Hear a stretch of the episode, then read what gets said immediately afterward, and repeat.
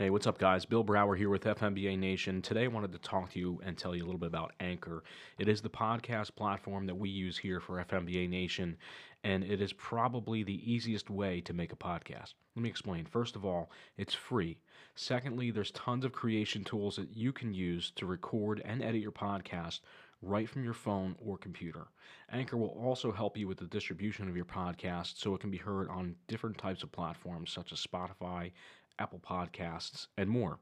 You can even make money from your podcast with no minimum listenership.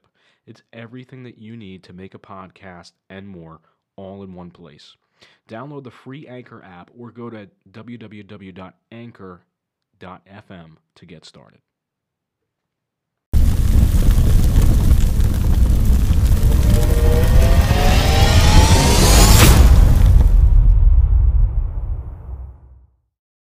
All right, this is Bill Brower with FMBA Nation. We're coming to you from the ServPro Studios here in Broadway, New Jersey. I apologize in advance. I'm a little under the weather, so the uh, the voice isn't going to be as uh, as normal today. But I've got a, a really great show today. Uh, we got a really great guest uh, lined up for you, who is um, he, he's he's been around the fire service for about 26 years, and when I say that um, leadership is is is rudimentary to the fire service. This guy is uh, one of the best when it comes to uh, talking about leadership, teaching leadership, and um, you know just being a solid individual. And that's uh, Deputy Chief, uh, retired Deputy Chief Frank Viscuso from the Kearny Fire Department. Um, he served more than 26 years there, and he's the author of seven books, including four of our industry's top bestsellers. Uh, his popular book, Step Up and Lead, introduces people um, the traits and skills they need in order to lead effective teams. Step Up and Lead has been referred to as the backbone of the fire service.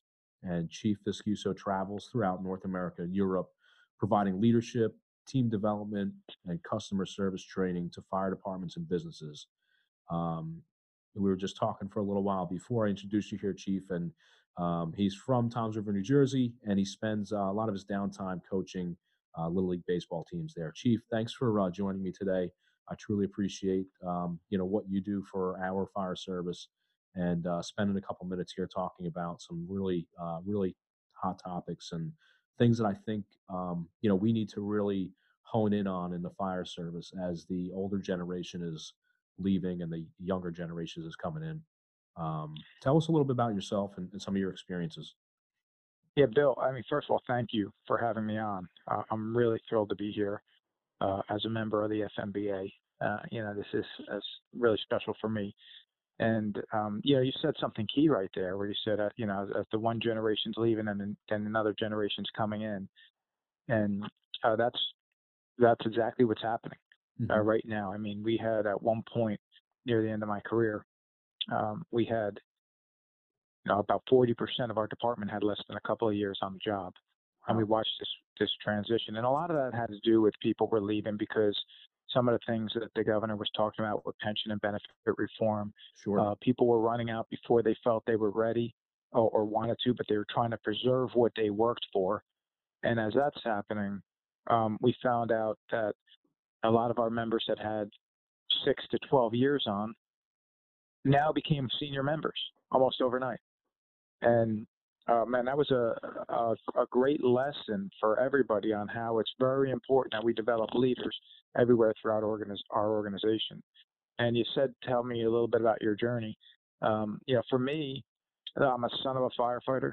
Mm-hmm. Uh, you know, my dad served 30 years uh, on the on the Kearny Fire Department. My brother uh, was also a firefighter. Him and I were uh, both uh, captains around the same time. We were both deputy chiefs around the same time, actually. Wow. And yeah, so we worked together. And my shift would you would come in and relieve his shift. And I often joke that we would then go back to the fire scene and complete extinguishment for his guys. of course, that's a joke. Um, you know, it's something that uh, you know it, it's it's an interesting thing because my brother is one of those guys who wanted to be a firefighter and nothing else. And I was one of those guys that I had no idea what I wanted to be, but I said, well, let me just try this. So we both kind of came from different uh, thought uh, processes when it came to this career because I have this side of me that's, uh, you know, very creative. I thought I was going to end up somehow um, making art, making movies, something like that. I Mhm. really thought somehow I was going to end up in that path. But I was an athlete in college, and my brother was getting ready to take the uh, firefighter entrance exam. And he was, I remember coming home from break. I was out in Charleston, West Virginia on a rowing scholarship. And I, was, and I came home from break, and he's training in the backyard in Kearny, New Jersey with a weighted vest, uh, practicing doing things. And I said, What are you doing? And he said, He's taking a firefighter entrance exam. And later on that day, we were talking about the exam, and he's talking about it being an obstacle course. I'm thinking, That sounds like a lot of fun. And he jokingly says, I would crush you on it. Hold on. What do you mean? You'd, I'm a college athlete, right? I'm thinking he's going to crush me on this. I'm up for that challenge. yeah. And then I'm talking about it, you know, over dinner, and, and my father said, "Well, why don't you take the exam, and this way you have something to fall back on." Um, and I'm thinking, you know what? I I'll take it. I don't know if I would be interested in the job, but I'll take it. But next thing I knew, I took it, and they offered me the job, and I was still going to college. I had not completed my degree, but I figured, well, you know what? Let me take the job. I'll come back. I'll transfer to um, Jersey City State College, and Yeah. I'll just kind of complete. And because I still didn't know what I wanted to be when I grew up. Now here's the joke of it, Bill. I am 51 years old. I still don't know what I want to be when I grow up. I was gonna say, let me let me guess, you still don't know what you want to be when you grow up. Yeah, exactly. You know, I remember somebody said they asked uh, one of the firefighters I work with asked a kid one time, "What do you want to be when you grow up?" He said, "A firefighter." He said, "Well, make up your mind, kid, because you can't do both." I said, "Well, you know what? It's a it's a it's an easy career to fall in love with. I'm very grateful and very thankful that my path brought me into the fire service, and eventually, um, led me to writing books, and that that's an interesting story in and of itself because I'm not an author who became a firefighter. I'm, you know, I typed my first book using two fingers. Right. You know, yeah, and and reading a book on how to write a book while I was writing my first book. Right, right. That sounds I mean that's uh that sounds about right and, and just about everything that I do myself. Yeah, just figure it out, right? Just got to figure it. And by the way, that's that's I think life because you will have people tell you how to do things. You will have people give you advice, but at the bottom line, you have to figure it out. And I also feel that I think, you know, uh, I, I just ha- like there's this analogy of imagine you're sitting in a room and you're looking at four walls. There's one, you know, and and no doors, just four walls. Mhm. And if you can break through one of those walls, you can create the life that you want. The problem is you don't know which one to break down. Yeah. And you have a tool in your hand, you can break through any one of them. But, you know, I think what a lot of us tend to do is we kind of poke holes and poke holes and poke holes and peek in and say, is this the one? And at some point, you just got to instinctually say, this is the wall. I'm going to break this down. I'm going to go with it. And guess what? If you're wrong, you got three more to choose from. But some people just never kind of break through the wall. And with writing, I, that was a, a form of me breaking through a wall. I said, I want to do this. I have no idea how to do this. I know it's going to be hard, but I'm going to give it a shot. And what it turned out to be for me was a form of therapy. It was Mhm. a way to kind of reduce stress that was in my life. Um, it's, it was very therapeutic. And then I felt that I was able to communicate a message that way. And it's just been something I've been doing ever since. That's pretty remarkable. You know, um, a couple things I just want to touch on that you talked about. One, interestingly, uh, we've got similar paths that we've uh, had kind of in our journey through the fire service. My father, as well, was a fireman for 30 years in the Union Fire Department, which is where I currently serve now. Um, I, I have a brother who took the fire test but never uh, went that route. I, um, you know, I've been on the job now almost uh, nine years, which is, uh, you know, I'm I'm one of those guys that's uh, that's you know the younger generation uh, coming up in the fire service, and um, it, it's it's interesting to see those similar paths, uh, kind of. And and one day I aspire to you know to become a company officer and to uh, kind of take the the route in which you know you're kind of taking here, maybe not with writing books and everything because I'm not a, good writer, but um, you know you talk about the the analogy with the um, the walls and the tools and it's interesting because not only do you not know which wall to break down, but you know, there's a lot of us that that don't know which tool to use either. You know, there's so many tools that we have. Maybe there's so many different things that we're good at doing, and uh, you're not really sure which path you want to take. So it's it's interesting you bring that analogy into it, and um, you know, trying to expand on it a little further by thinking about well, you know, you've got this great tool of being a leader. You've got a, a tool of being a good firefighter. Your one tool is uh, being a good writer, and uh, you know, I'm sure personality all plays into that as well and you know it's it's uh, which tool which is the right tool to use for which wall and um, it's it's interesting you bring that up I, I find that very fascinating Yeah, well, no, thank you for that. And, and a lot of times, I think what we do is we tend to just dip our toe in the water and say, ah, yeah, I don't know, it's a little cold. Well, just jump. You know, I'm working right now on a, on a, a keynote speech for FDIC, mm-hmm. which is, you know, if, if you're familiar with it, and it's Yeah. the largest fire conference in the country. yep that's a, that's a that's a big uh, i mean that's a big It's a big- honor you know it's, It's a big honor. mhm. Yeah, it is. And as I'm writing this, I keep going back to the first year I taught at FDIC. The very first year, um, I put a class together. I went down. I wasn't fully prepared, and it showed. And a couple of my reviews were real bad. And I remember thinking that, you know, I shouldn't be doing this. Uh, you know, it, it, kind of the, what a couple of these guys wrote. I mean, they weren't all bad, but these two were Mhm. but what they wrote uh, was kind of something that was making me feel like I, sh- I didn't belong up in front of that room. And I'm going back nine years ago now. Mhm. And so I remember, and that was a bad day. And I actually, correction, that was a bad 10 minutes that I dwelled on for the rest of the day. right You know, and next time you're having a bad day, ask yourself, am I having a bad day or did I just have a bad 10 minutes? And I Right. just can't shake it. mm-hmm. And so later on, though, that night, I- I'm actually re- pulled those reviews out and I started looking at them again. And I thought some of what they wrote was right. Like I was not fully prepared, but at the same time, I was also teaching something I shouldn't have been teaching. What I should have been teaching about was leadership, team development, customer service, things I'm passionate about, things that I think I know how to teach because I've I've succeeded and failed multiple times doing it, and I've learned enough of what to do and what not to do that I feel I have a voice in that arena. Mm-hmm. So I actually conceived the idea to write the book Step Up and Lead Mm-hmm. after getting bad reviews about another topic I was teaching.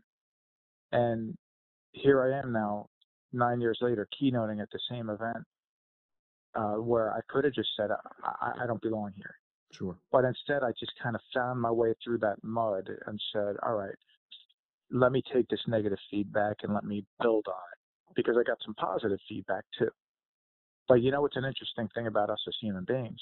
We tend to dwell on the negative, focus on the negative. You can get, you can get, you can do nine things right, do one thing wrong, and get negative feedback on the thing you did wrong. And that's the thing that we dwell on, or that negative comment. And part of what my message was with Step Up and Lead, and is to this day, mm-hmm. is if someone works under your command,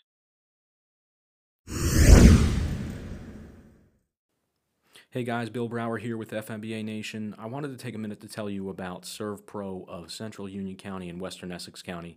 These guys are a trusted leader in the restoration industry. They provide 24 hour residential commercial services with highly trained restoration technicians.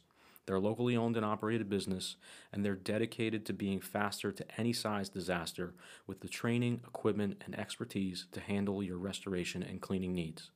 Some of the things that they cover are water damage restoration, fire damage restoration, mold remediation, storm damage restoration, cleaning services, and building services, to name a few. These guys understand the stress and worry that comes with a fire or water damage and the disruption it causes to your life and home or business, and their goal is to help minimize the interruption to your life and quickly make it like it never even happened. Our friends over there, Carl Spinner and Bob Morrison. Carl has over 25 years of experience in the industry. Bob Morrison has over 35 years of service industry sales experience. So don't hesitate to give them a call. You can reach them at 908 233 7070. and they do something wrong, yes, you need to bring attention to it. But have you also brought attention to the nine things they did right? Right. Because we got a real bad habit in society in general of criticizing, condemning, and complaining about things, but not praising and promoting and recognizing people for when they do good. And it's such a simple thing to do right. And most people don't do it. Yeah. Yeah. You know, you you mentioned a, a number of different things, and a couple of things I've I've uh, taken some notes on, um, which which kind of leads me into my my first, you know, one, one of my first questions for you is, you know, you talk about resiliency, right, and and your experience um, in in failing the first time and showing resiliency and and sticking with it and coming back, um, you know, to where you are now. You talk about uh, determination kind of goes hand in hand with that. Um, you know obviously you have to have a bit of confidence to really to really a do this line of work stand up in front of large crowds and and talk about something you're passionate about but you got to be confident in doing it um, you have to have knowledge of the subject matter right and yep. you have to have a vision for it um, in my opinion i think some of these things are what um, you need to be a good leader. But eh, give me give me your, what your thoughts are. What what is it that makes um, somebody a good leader? Is there something that makes somebody a good leader, or are just people just good leaders? You know what I mean? Is it something that we have to learn how to do, or is it something that's just um, just instilled in somebody? You know, are leaders born or are they created? And I say to that, yes, they're both. And I think that you know, some people just have natural leadership ability, but a lot of it is how they've been brought up. Um, but here's the, here, and, and, and I want to expand on this because you mentioned that I coached Little League, and I want to expand on this by talking about that in one moment. But I'll tell you what I think makes a great leader obviously trust, mm-hmm. but I think grit and humility. Grit meaning I'm going to do it but whatever it takes to get this job done, I'm going to fight through this. We're going to figure it out. We're going to adapt. We're going to overcome. You know, we want the hardest job on a fire ground. We want it every time type of mentality, but also being humble enough to know that you don't have it all figured out. You don't have all the answers. You have talent, skills, and ability of people around you, and you have to utilize that. And you have to know that there's always something you can learn. And I think that's important. Mm-hmm. You know, when you talk about our leaders made or are they born or can this is the biggest reason why I love coaching baseball. First of all, I have three boys. All three played baseball. My two are still playing now. My two youngest, they're eight and ten. And I'm just going to share where my passion for coaching comes from. Um, the teams that I coach, it goes beyond just winning and losing a baseball game uh, I, I I like to see them have success because I like to see them see their hard work pay off. That's obvious. So for that reason, of course I like winning, but it's not about winning. It's about what they can learn.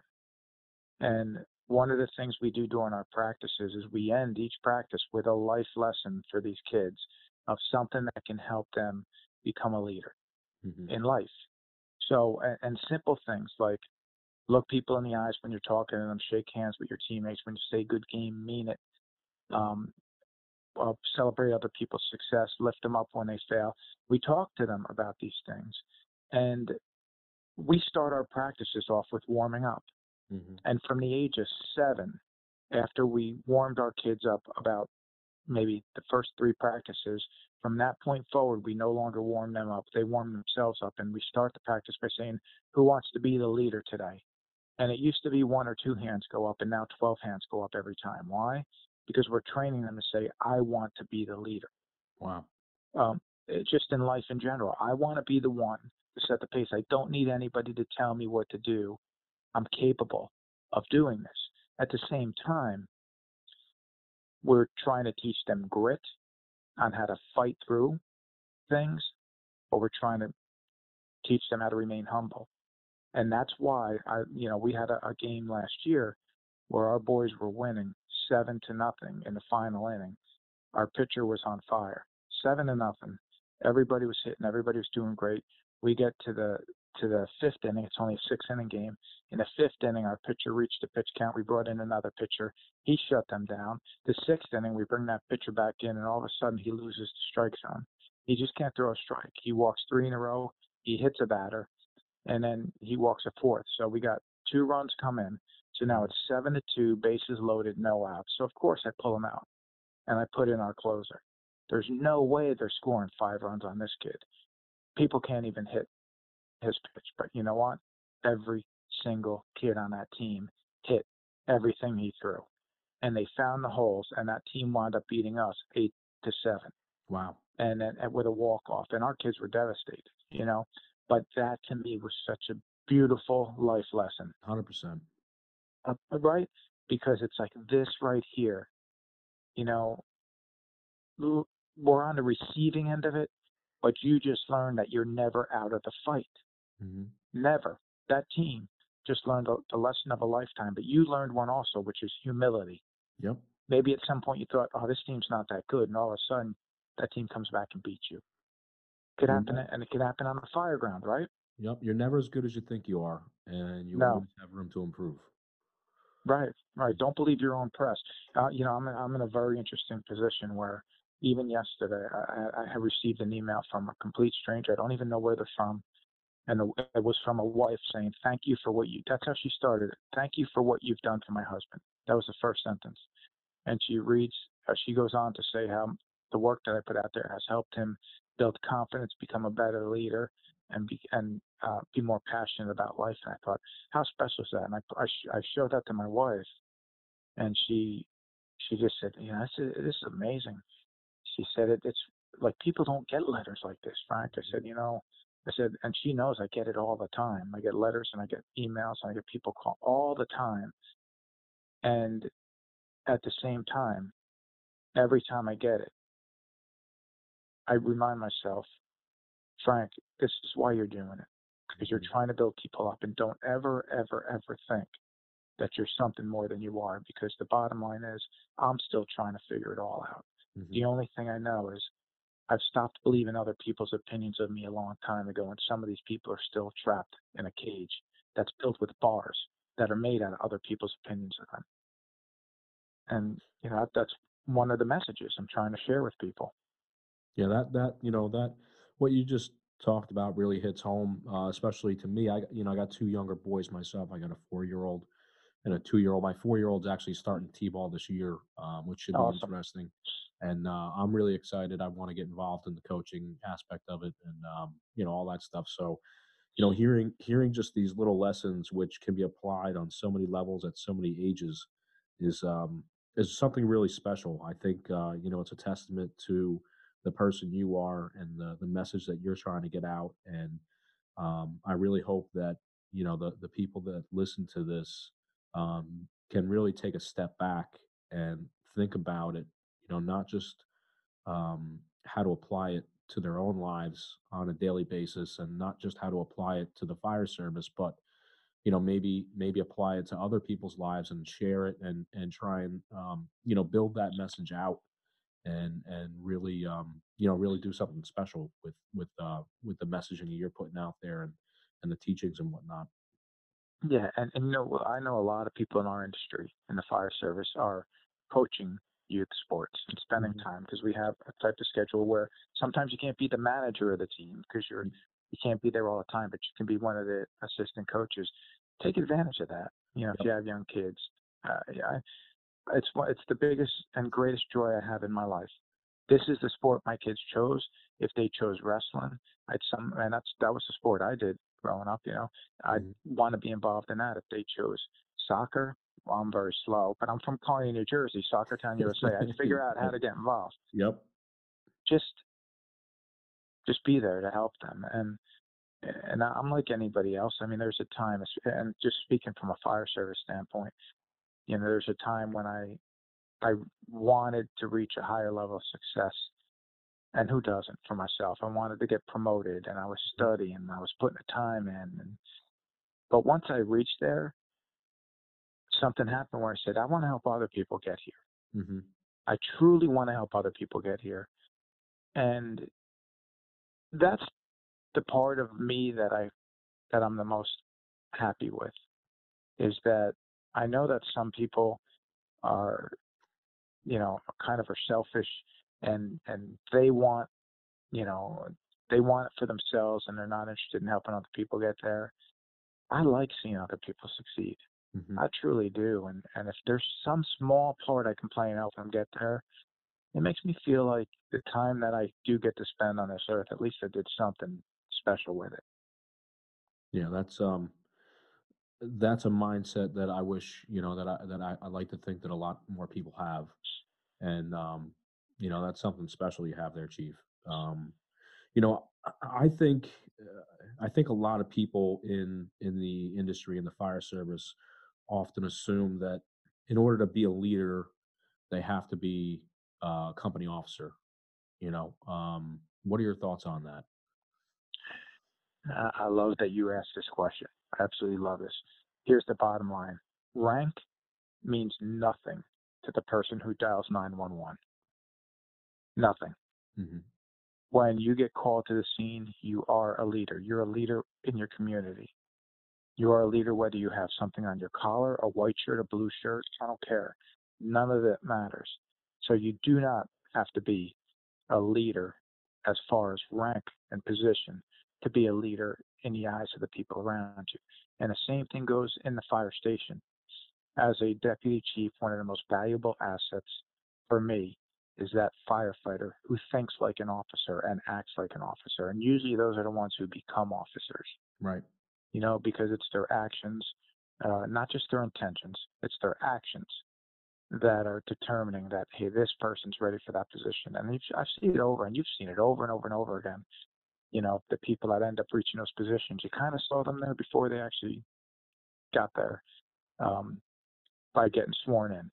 They were there mentally, they were there uh, physically, the way that they were preparing, their mindset. And I love that. Um, you do not have to be an officer to be a leader especially in this industry. As far as I'm concerned, as soon as you take that oath, you're stepping up right there and saying, I'm a leader. Some people don't realize it yet, though. But we also have a problem in in the industry in general, to where in some organizations, here we go, we got these people that just got sworn in, they came into our organization, and we're, we want to keep them down. Hey, you're new, sit down, shut up, don't say anything unless I tell you to talk. Mentality. hmm And when that happens, what are you doing?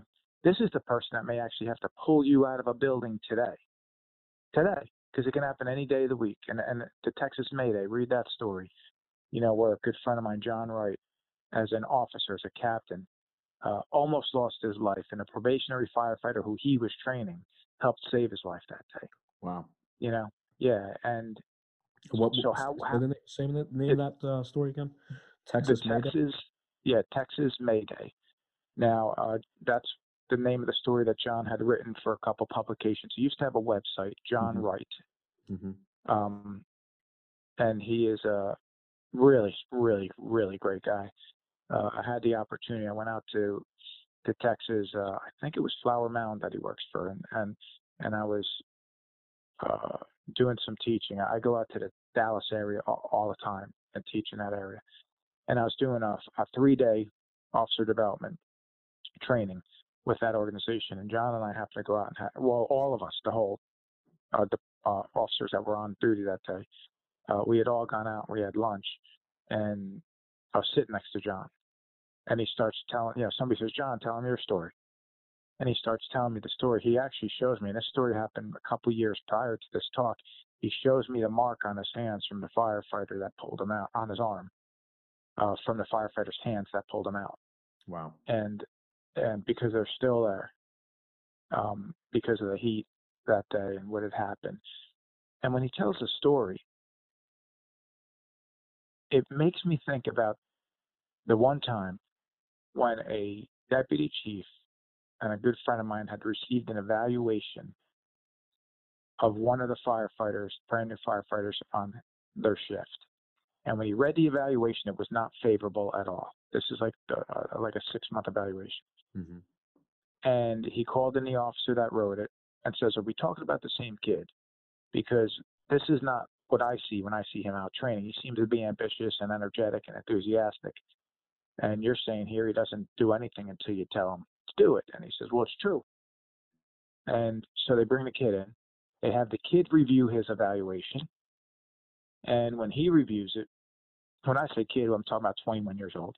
But when he reviews it, the deputy says, Do you think that that's an accurate representation of who you are? To which the firefighter says, No.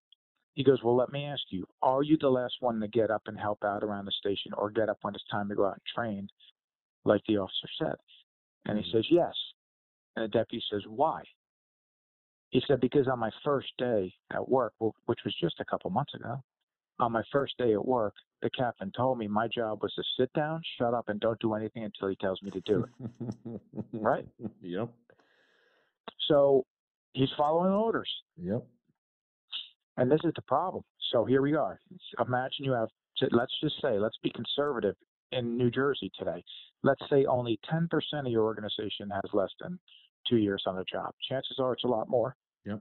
But let's say only 10% has two years on the job. And I say it's a lot more, again, because of the reason why people are leaving.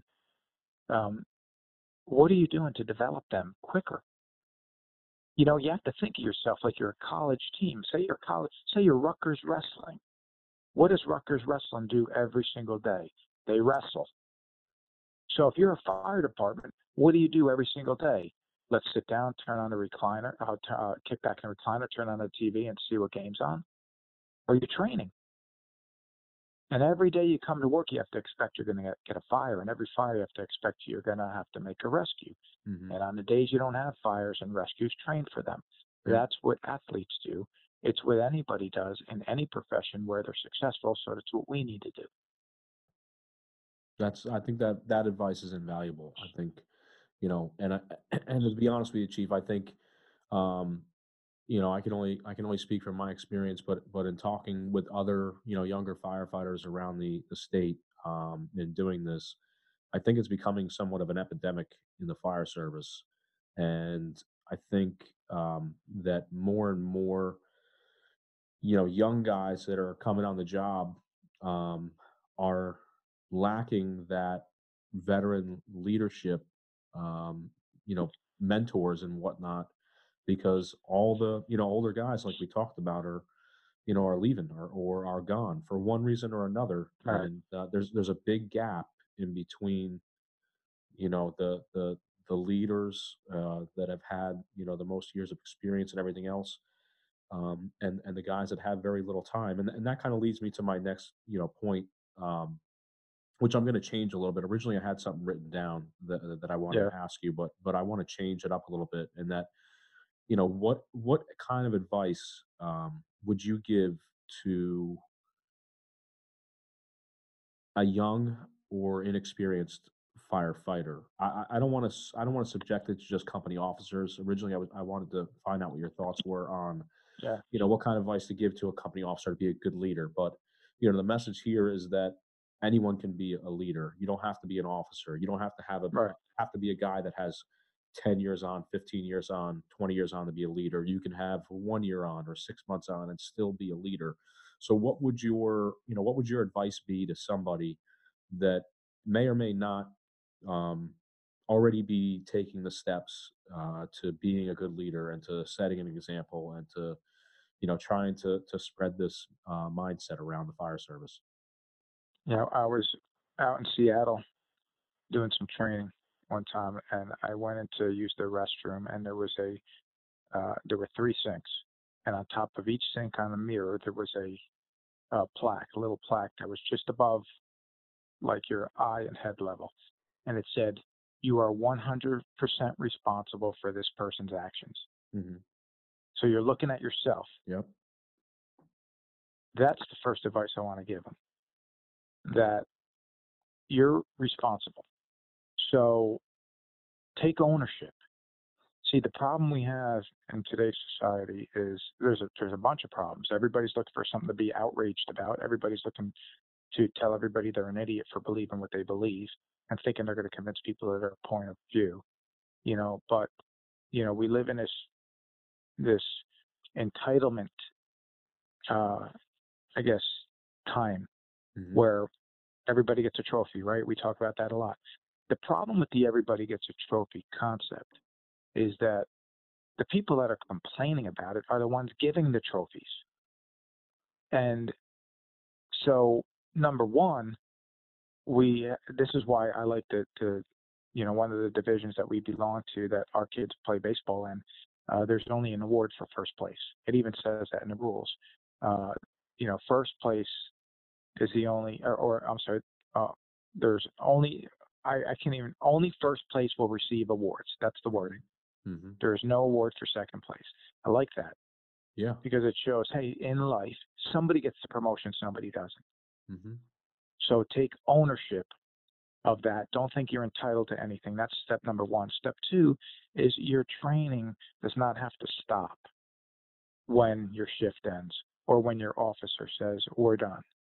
You know, we implemented this very informal mentorship program.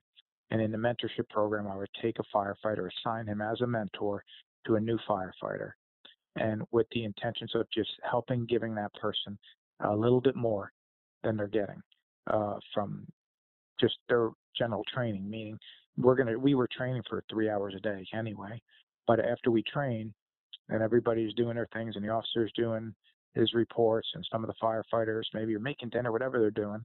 It was not unusual to see the person I assigned as the mentor to have the new firefighter out with a piece of equipment doing their own drill. And I loved seeing that. They're doing more than expected. And so that's one of the themes that I like to talk to young firefighters about. It's not just doing what's expected, it's doing more than expected.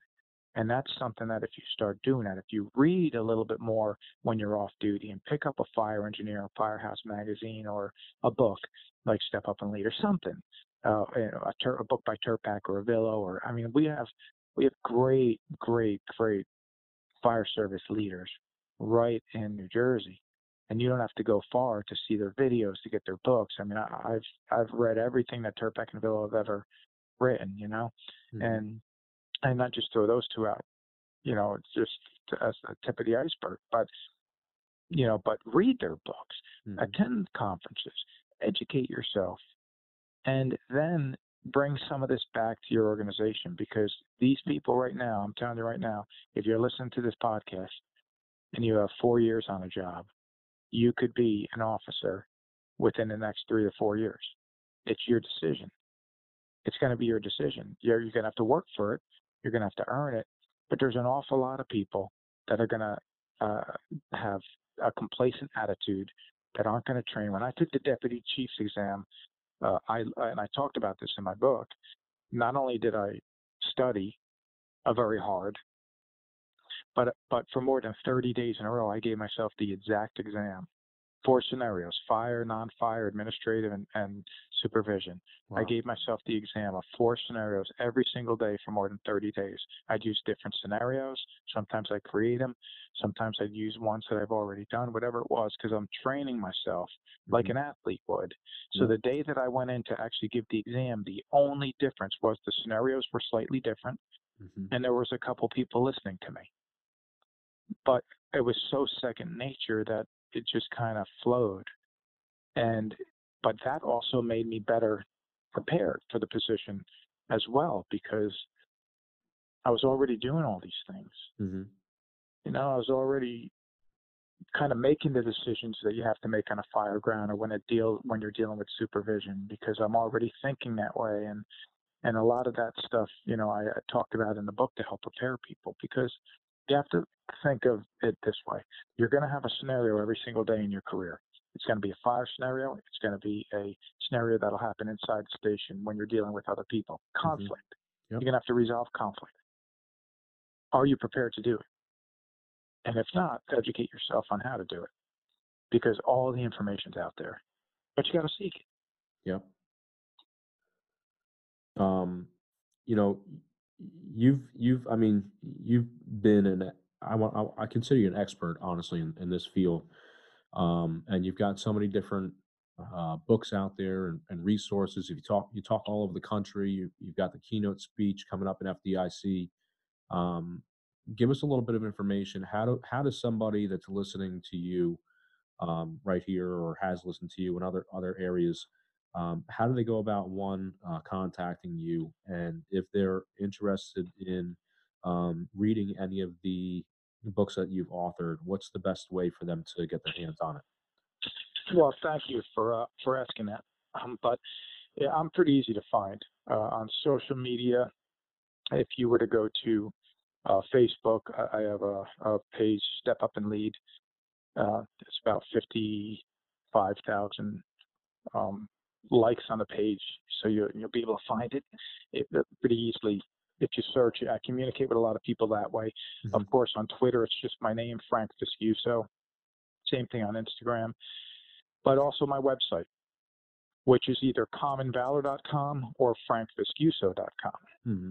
And that's V I S C U S O. And all my contact information can be found there and links to everything else that I do.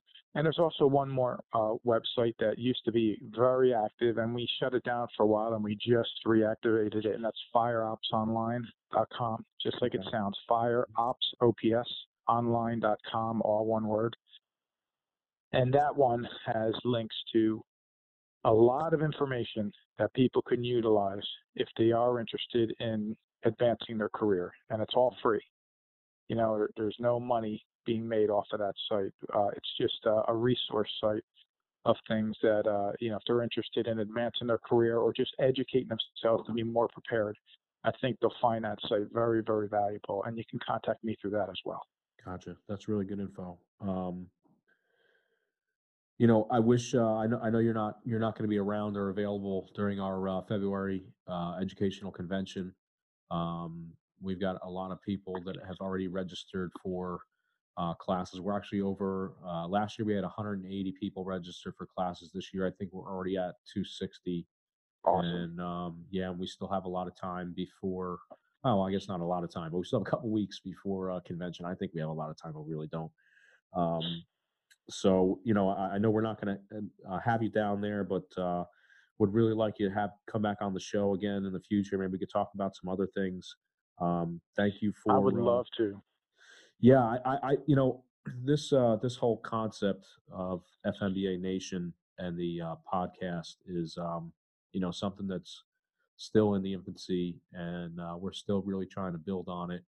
And I think, um, amongst other topics, I think leadership uh, is something that really needs to be, you know, pounded into people's minds. Um, because sure. even even the best firefighter or the you know the guy that, that really has their head on on his shoulders or, or a girl that really has a head on her shoulders um, from time to time can lose sight of that can become complacent and i think it's important for us to remind ourselves like you talked about um, you know humility being humble and recognizing that we don't know everything and that we have room to grow and learn on a daily basis.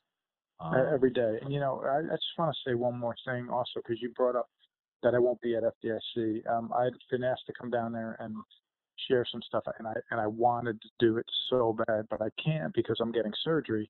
I have a torn tendon, uh, ninety uh, percent torn in my elbow. Oh, um, if I yeah, if I don't get this fixed, well, see, your response right there was my response, right? Yeah. It was it was you're kidding me when my doctor told me, because at first I thought I just had tennis elbow, and then I said to him, I said, I feel like like this obviously it could have been avoided and, and it stinks. I said, but I feel like I, that I knew that I had an injury here. I thought it was just something minor, but I just kept throwing and hitting baseballs, coaching three teams in the fall and three teams in the spring uh, for a full year, and I just kept damaging this more and more and more.